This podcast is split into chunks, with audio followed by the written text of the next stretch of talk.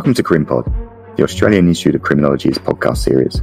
My name is Rick Brown, and I'm Deputy Director at the AIC. In this episode, we're going to delve into one of the more disturbing crimes that's very much a 21st century problem. That is, the use of live streaming applications available online to share the real time sexual abuse of children, often involving the abuse of children from poorer, developing countries. These shows are usually sold to consumers, usually men, watching in wealthier countries such as here in Australia.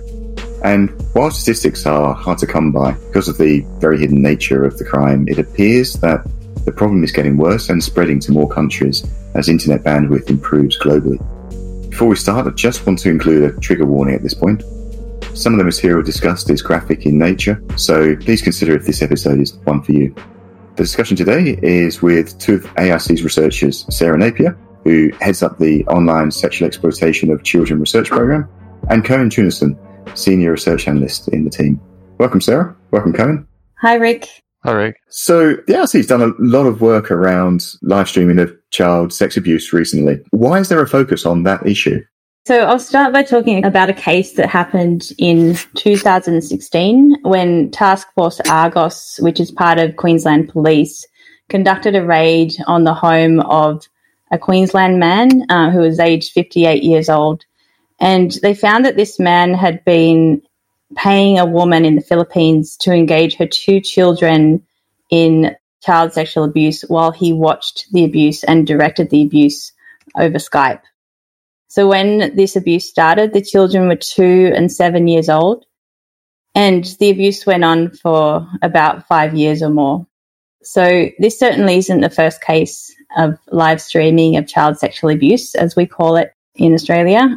And the AFP have actually reported quite a number of these cases in Australia. We think that it's probably been going on as long as video chat functions have been invented. And it's not just happening in Australia. For example, the NGO Terre des Hommes had four researchers posing as a 10 year old Filipino girl in a series of chat forums online. And over a 10 week period, they had 20,000 people request that this supposed 10 year old girl provide them with a webcam sex show. And these people were from over 71 different countries. That just gave us an idea of how high the demand for this type of abuse was. So after hearing about these cases, we decided to conduct some preliminary research into live streaming of child sexual abuse to just find out more about this crime, what the characteristics were, and what we discovered is that there was actually very little information available. So questions like how do offenders actually find victims and what kind of prices are they paying for this abuse? Who are the facilitators that are arranging the abuse at the other end? And what can the transactions tell us about this offending? So there were so many unanswered questions. And if you want to prevent and disrupt this type of crime, you really need to be able to answer these questions. So at the AIC, we decided to begin a program of research that focused specifically on live streaming of child sexual abuse. This is a truly horrific crime that, that's happening and to be doing research on. But tell us about the projects you've been undertaking in this area. As you said, Rick, this is a very horrific crime and is very harmful to children. It's also very difficult to investigate by police because there's often little evidence left over that the offending actually took place. For example, in child abusive images and videos, that material can be used in court as evidence that someone has conducted an offence. But with live streaming, it's not that simple one particular characteristic of this offending, which is useful for investigations, is that it's usually accompanied by a payment. And as you know, in Australia, all international transactions are recorded by AUSTRAC. In other countries, they're recorded by other law enforcement organizations. And because AUSTRAC conducts their own investigations into child exploitation transactions, they were able to provide us with a data set of transactions from 256 Australians who paid to watch child sexual abuse occurring over live stream in the Philippines. So what we did is we analysed this data and what we learned from the AUSTRAC data is that over a 13 year period, these 256 Australian based people spent 1.3 million Australian dollars to view children being sexually abused in the Philippines. And these offenders made these payments around 2,700 separate transactions. We found that the transactions for each amount were fairly small amounts, around a median of $78. And when you think about each transaction usually represents one live streaming session of sexual abuse. Over 2,000 potential offences that took place with a huge amount of harm that is inflicted on children in the Philippines. Another thing that we did with this AUSTRAC data is that we were able to link it with data held by the Australian Criminal Intelligence Commission, or the ACIC as we call them. And this is because the ACIC holds criminal records across Australia. So what we found is that these people who paid to watch live streaming of child sexual abuse were typically aged in their 50s and 60s, and half of them had no criminal record, and only 10% of these offenders had a recorded sexual offence in their histories. So this meant that most of these offenders hadn't been detected for any types of sexual offending, including live streaming of child sexual abuse. We also found that each time they made a transaction, they took less time to make that transaction and they spent more money and we speculated that this might be an indication of an escalation in the severity of offending. Um, so paying for more severe abuse and doing it more frequently. But it was difficult to tell from the data that we had. And just to clarify, this isn't payments that are going through blockchain currencies or anything like that. These are transactions being made under the nose of the authorities through the banking system. That's right. Literally just making it a simple international bank transfer very unsophisticated. They have to include their name and their address. So no use of cryptocurrencies in this sample, quite standard and unsophisticated. So in terms of what you found then, what's that tell us about how we should be focusing law enforcement attention? I think focusing on the actual transactions can help law enforcement and banks and so on add to their profile of indicators. In this case, they can look at fairly small amounts, typically under $100 made frequently and to vulnerable countries like the Philippines. And to add more indicators to a profile, you're typically looking at offenders or individuals aged over 40 years with limited criminal histories it's very important to stress that just because someone fits this profile it doesn't mean that they're a live streaming offender. I think this information can simply be used to flag suspicious transactions for further investigation. Yeah, that's exactly what happened. We're just finishing up some research where we're looking at the chat logs of some of these offenders who engaged in child sexual abuse live streaming. And at least two of these offenders are actually identified by AUSTRAC through their transactions to some of these remittance services, as Sarah was suggesting. So you mentioned chat logs, as the latest area of research that you're involved in in terms of live streaming. Tell us a bit about the chat logs then. Where did you get the chat logs from and what do they contain? Yeah, this material is live streamed. There's no evidence left behind. The only evidence that really is left behind is the financial records. But also, these people have to communicate with victims and facilitators over the internet in some way. So another form of evidence that does exist for this cybercrime, their chat logs. So what we wanted to do is get a better understanding about how their conversations go with these victims and facilitators. So we got some chat logs of seven Australian men from the Australian Federal Police, and these men had all been investigated for engaging in this type of offence. And these chat logs contain quite a lot of information, things about the kinds of abuse they're requesting from these children, the kinds of ages that they're requesting for that sort of abuse, how they managed to meet other individuals online, what sort of platforms they were using. The facilitators, it was also interesting about finding out how that contact actually initiated. For one of the cases that we had, the chat logs of this offender were from Facebook, and they were actually contacted seemingly out of the blue by a woman from the Philippines over Facebook. And by what the offender had in his chat log, he didn't seem to have any idea who this person was. And within a couple of minutes, he's viewing photos on her profile of her children and requesting to see them over live stream. So incredibly quick and using standard social media platforms that we all use. They weren't even transferring the conversation to other platforms quite often. They'd often just use the video call function on Facebook Messenger to view the live streaming So, as Sarah said, a lot of them weren't using false names or anything like that, and the offenders would use their bank account, send this information to the victim or facilitator in the Philippines with their exact identity connected to it. So, handing over their sensitive personal details to people they've never met, in theory, makes this easier for law enforcement down the line to be able to investigate. You'd think so. Unfortunately, the chat logs themselves, they don't often contain what occurs during the live stream show. That really still is hidden from a lot of the evidence that we have. Some of the cases we're able to have a pretty strong idea about what sorts of abuse were occurring live over video based on certain things they were talking about, what the offenders were requesting to happen. And in some cases, this was really quite severe abuse. These are probably some of the most shocking cases I've ever read a lot of it because of the dehumanizing elements. Some offenders would really treat the children as objects. And because these children in the Philippines and other countries are so vulnerable because of poverty, really anything's on the table in terms of abuse. There's a couple of ways that we found that they actually contact these victims and facilitators over the internet as well. So one of the ways that they're actually doing it is just over mainstream social media platforms, like we already mentioned they'd either reach out to people on these platforms or on online dating websites and either be offered live streaming by these women's children or they'd actually be contacting children on these websites themselves. The other way is that they'd actually travel to the Philippines and befriend people whilst they're over there. Then when they return back to Australia, they maintain that relationship and then they're either offered live streaming by people in this family or through people connected to this family that they end up contacting again online.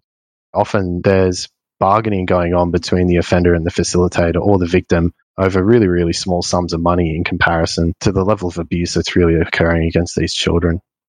And it wasn't just the price of a single show that they'd often bargain over. If an offender requested more severe abuse than they'd previously been requesting, in one case, this was linked with them having to pay more money.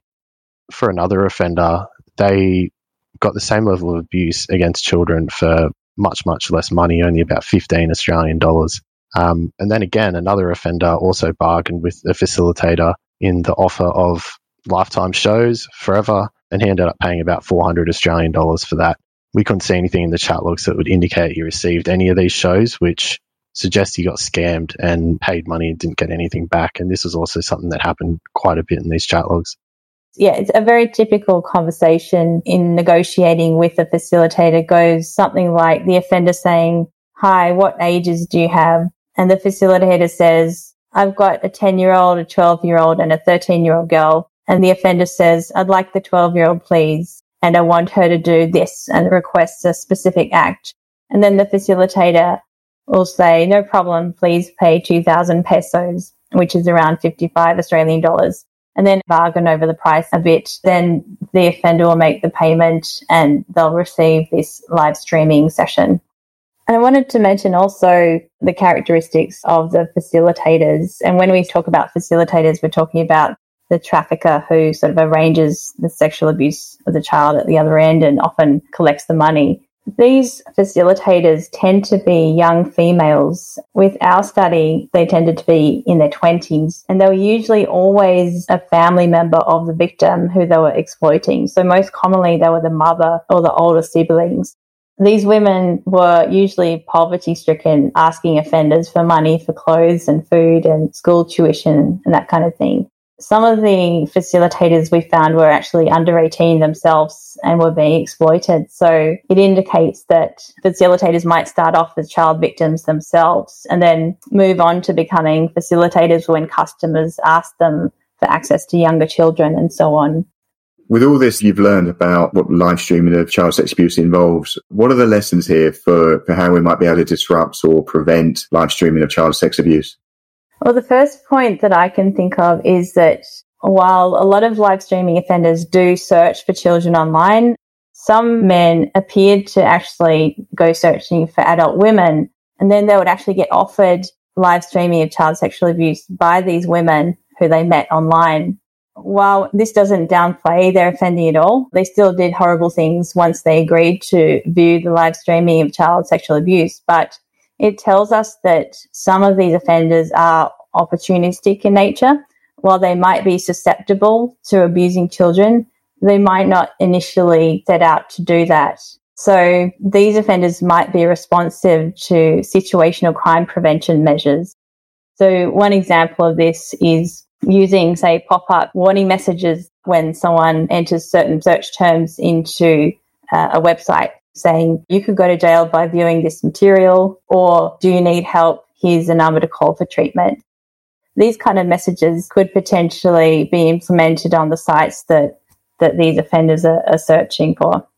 And that sort of technological approach should also be used a bit more in other ways with child sexual abuse material, images, and videos. The technology companies currently have things in place to actually detect this. So Microsoft's developed PhotoDNA, Google's developed their own tools to detect child abuse images and videos as well. And they've implemented this on platforms like YouTube, where they've developed their own tool. They share it with other organizations in the space like Thorn and the Canadian Center for Child Protection in terms of technologies to actually detect live streaming video and live streaming child abuse, there currently isn't anything out there at the moment.